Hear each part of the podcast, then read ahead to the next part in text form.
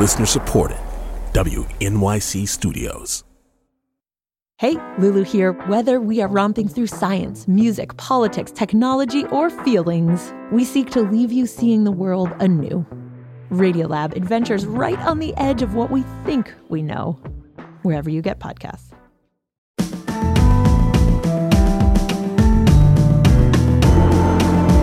This is Brian Lehrer's Daily Politics Podcast from WNYC Studios. It's Friday, June 30th. I'm Matt Katz, reporter in the WNYC newsroom, and I'm filling in for Brian today. The justices on the Supreme Court issued opinions in the last cases from their term, and their July travel plans will now not be interrupted. As you've heard, the court ruled that creating a website for a same sex wedding would violate the business owner's free speech rights. And the court struck down President Biden's student loan debt forgiveness program. Justices Sotomayor, Kagan, and Jackson dissented from both. Now we're joined one more time by our June court watcher, Elie Mystal, the justice correspondent for The Nation and host of their podcast, Contempt of Court with Elie Mystal, and the author of Allow Me to Retort, A Black Guy's Guide to the Constitution, now in paperback. Hi, Elie. Welcome back. Hi, Matt. How are you? I'm hanging in. I'm curious to hear about this. I've been on the air, so I'm not caught up.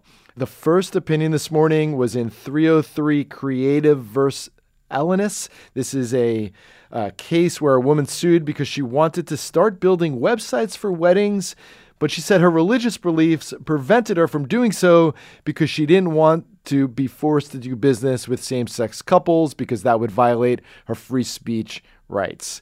So the court sided with her, yeah? Yeah, Neil Gorsuch and the six conservatives on the Supreme Court are basically trying to make Plessy v. Ferguson great again. Hmm. Um, the decision in the 303 creative case um, flies in the face of public ad- uh, accommodation laws um, that civil rights activists and leaders um, and people in this country have fought, bled, and died for.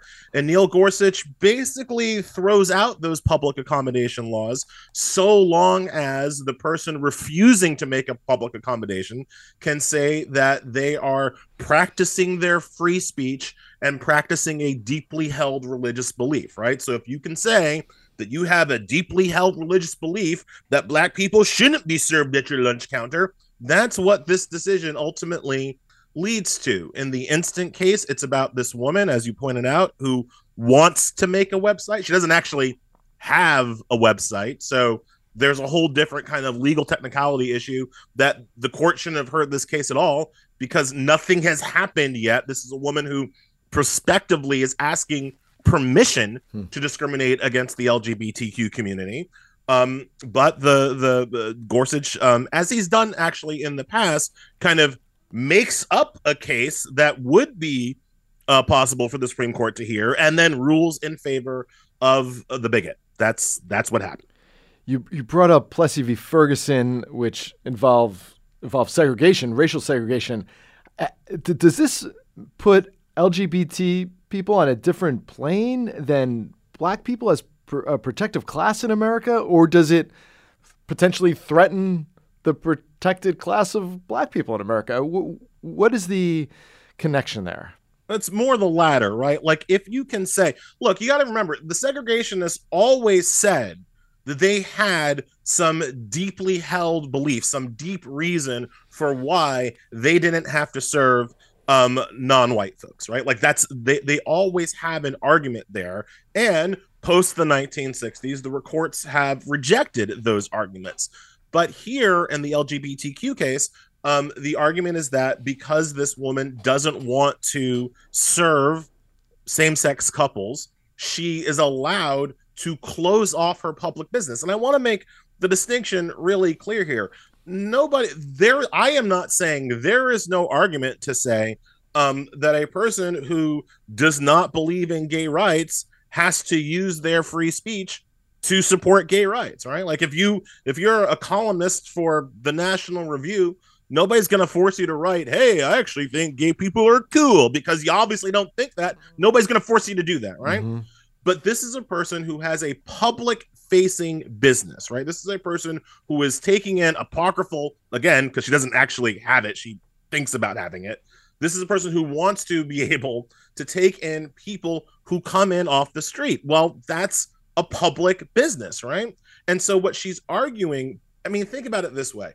If you want to uh, uh, uh have this woman's services and you pay her money, she can just look at your money and say, "No, your gay money isn't good here," which which is unconstitutional, which flies in the face of the 14th Amendment. And I just want to make the point that you got to also think about this case in the context of yesterday's case um, overturning affirmative action.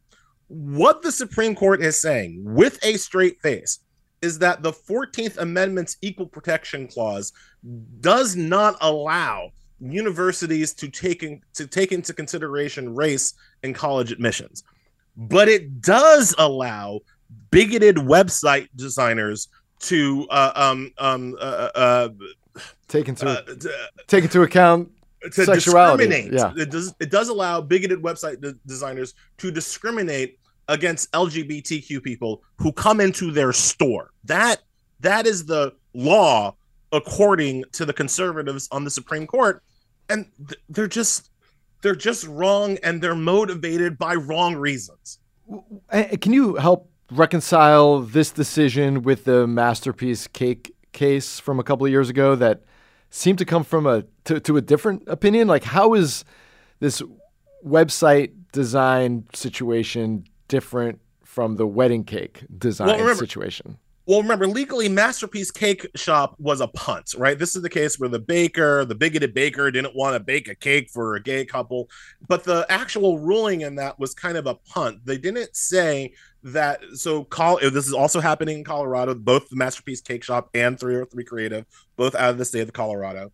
Um, in Masterpiece Cake, the Colorado uh, uh, Anti Discrimination Board said uh, you are discriminating against LGBTQ people uh, the ruling in Masterpiece Cake was, well, we're not sure if the Colorado board used the right standard when it was deciding what real discrimination is. So that's a lot of legal jargony words to say punt, to say we're kicking this case back down to the Colorado board.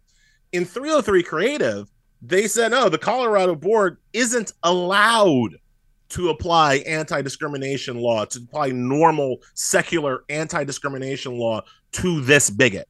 Hmm. That's the difference between Masterpiece Cake uh, uh, and 303 Creative. The court is preventing Colorado secular anti discrimination law from applying because this woman says, Oh, I really don't like gay people because Jesus told me not to. Let's uh, check out the phone lines, Elie. Uh, Aura in Brooklyn. Hi there. Thanks for calling in. Hi, I'm calling merely to say, as we, I am a black woman who is retired, but I am calling to say that there are three branches of government.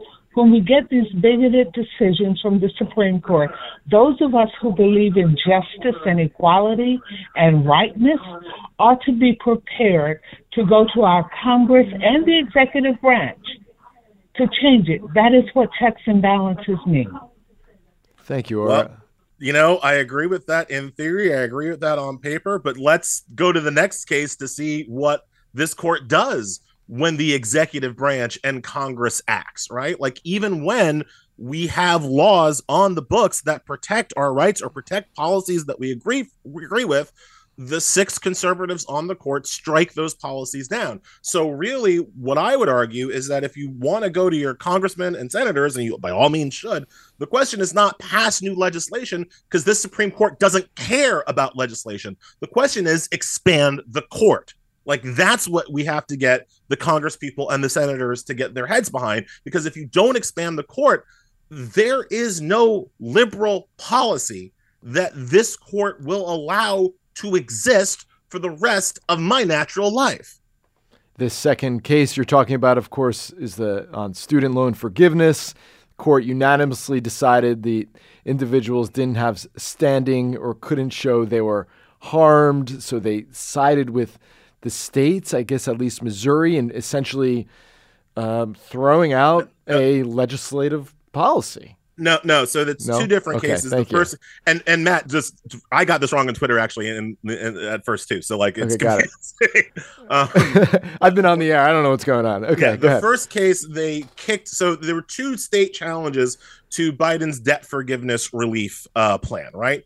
The first state challenge was kicked on what's called standing, basically saying the states didn't have the right to sue.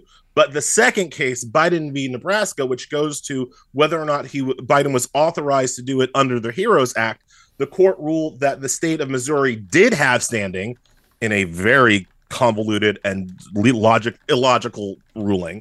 Um, they ruled that Missouri did have standing, and then once they got to the quote merits of the case, the meat of it, they said that Biden exceeded his authority um, under the HEROES Act to grant debt forgiveness. Um, this they, they said that he- basically Biden exceeded the emergency powers um, inherent to the act. What I've been trying to point out is the hypocrisy of this decision, given what the court ruled previously in Trump v. Hawaii. That was the Muslim ban case for those playing along at home, right? So if you remember the Muslim ban case, Trump's argument was, "I'm the president. I had I'm declaring a national emergency, a fake national emer- emergency." Um, but he declares the fake national emergency, and then he uses the fake national emergency to ban people based on their religion from entry into the country. The court said that was okay. The court said that was okay. That was a fine use of Trump's emergency powers. Biden, under the HEROES Act, is saying because of a real national emergency, the COVID 19 pandemic, I'm using the authority granted to me by the HEROES Act to forgive, um, you know, I think it was something like 400 uh, billion dollars worth of student debts. And the court said, no, no, no, that's an excess use of presidential authority. So, as long as the court is being bigoted and discriminatory against people, apparently presidential authority holds no bounds. But the minute the court tries to help people, no, then the president has gone too far. Again, that hmm. is the ruling from the Roberts Court. And, and so is is that it? Then no loan forgiveness and pu- public health emergency is over, so payments resume. Pretty much. Uh, Joan has The a, the, the Republican Supreme Court just took ten thousand dollars away from everybody. Yes. Joan in Manhattan has a question. Hi, Joan. Thanks for calling in. Yeah. Oh, hi. Yes, I, I just I just uh, tuned in. So the answer is that the president cannot do this alone. And how can it be done? And was it six three or how did it come down? It was 6 3, straight down partisan lines. Chief Justice Roberts wrote the majority opinion, again, in direct hypocritical contravention of his opinion in Trump v. Hawaii. There's even a line where where where Roberts refers to Biden's uh, the pandemic is over statement, and he says, Well, this shows that there's no real emergency powers. Which is ludicrous because again, in Trump v. Hawaii, when people were throwing um, Trump's tweets about his desire to ban Muslims back in Roberts' face, Robert said, Oh, the president's statements on a campaign stop can't be taken literally. So again, the hypocrisy is just rife. But yes, the upshot is that Biden cannot do this under the authorization of Congress from the HEROES Act of 2003. Arguably, Congress could pass a different law that explicitly gives uh, the president the power um, to uh, uh, uh, forgive student loans, but yet you know who's in charge of Congress right now. Hmm. Um, so that is not likely to happen. So basically, the court just took money out of people's pockets. What what are the implications here for future presidents, future executive orders? Does this limit them? Is it what kind of precedent? Well, again, the precedent here is that Republican presidents can do whatever they want, and Democratic presidents can't. There, there is no logical through line. Like I know people want there to be, there's not. The court is saying that when a Republican president does it, it's not illegal. When a Democratic president does it, it is illegal. That that's the upshot here, and there's nothing. There's there's no artifice around that. There's no like I can legalese it up the way that Roberts tries to, but the but the practical reality here is that when you ask me what's going to happen to the next president, Matt, I have to say I what's the party of the next president? If the next president is Ron DeSantis, I'm sure the court will believe that Ron DeSantis, DeSantis has extreme executive emergency powers. If the next president is Kamala Harris, I'm sure the court is going to say that they can't. Like that, it's it's and it's as simple as that. You have to tell me the party affiliation of the president before I can tell you how this court is going to rule. Which you know is not how it's supposed to be, but spoiler alert, it's how it has been for at least the past 25 years. Robert in Brooklyn, you're on the air. Hi, Robert. Thanks for calling in. Hi, Matt. Thank you for taking my call. Elie, I, I love you. I'm I'm just so angry right now from the past two days. I don't know what else. I listened to Biden yesterday, his speech. And the way I heard him say that was he was not going to expand the court. He's thinking that that, that he can wrangle the the the uh, conservatives, or if you want to call them that, to to change their mind. What what are we going to do with this? This this guy, this whole thing is going to go out the window. Man, last year at this time, the Supreme Court, six to three along straight partisan lines, revoked reproductive rights for half the country. And Biden said, I'm not going to expand the court.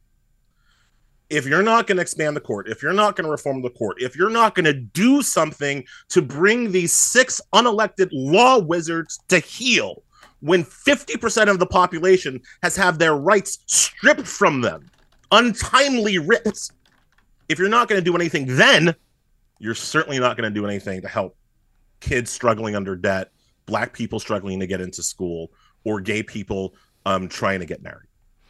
It's as simple as that. Before you go, Elie, there's one other case. Uh, I know Brian didn't get into it yesterday. Groff v. DeJoy. Uh, the question was how much accommodation to a worker's religious beliefs an employer had to make. This was a unanimous opinion. The answer was some. Can you sum that up for right, us? So, so the the case was a postal worker. Um, he said he had a deeply held Christian religious belief that he shouldn't have to work on Sundays. I don't know why you sign up to work for the post post office then, but there you go. He did, and uh, the the the question was whether or not he could get a reasonable accommodation um to not work on Sundays. The court said kinda right? So basically what the court did in a unanimous way is change the standard around what a reasonable accommodation is. Uh before got before yesterday um all you had all the employer had to do was say that there was a de minimis harm to their normal secular business and then you couldn't get the accommodation. Uh now under alito's ruling that was again unanimous. Um and for alito it was i mean given what alito is capable of doing it was a fairly reasonable version of alito. Um not still not one that i agree with but you know it, it's it, it wasn't you know bonkers. Um says that the business has to show more than a de minimis has to show some kind of significant economic harm um, that would befall them if they gave out this religious accommodation. So the case could kind of could have been much worse um, um, especially when you understand that in front of this theocratic court, um, the guy, the the Christian claiming a religious exemption was always going to win. Like they were always going to make him win. Hmm. They made him win in a in a more reasonable way, um, certainly than they made the bigot win in the 303 creative case. We got a few seconds left, Elie. All told, your take on this term, the Supreme Court term. Well, I think the people who spent last week kind of saying, like, oh, the Supreme Court is actually much more moderate. Oh, Roberts, he's responding to public pressure. I think they have beclowned themselves. Hmm. I think that as we see again in the important cases, in the big cases, it's 6 3, 6 3, 6 3. White guys win, Christians win, conservatives win all the time. That's what we see at the end of this term.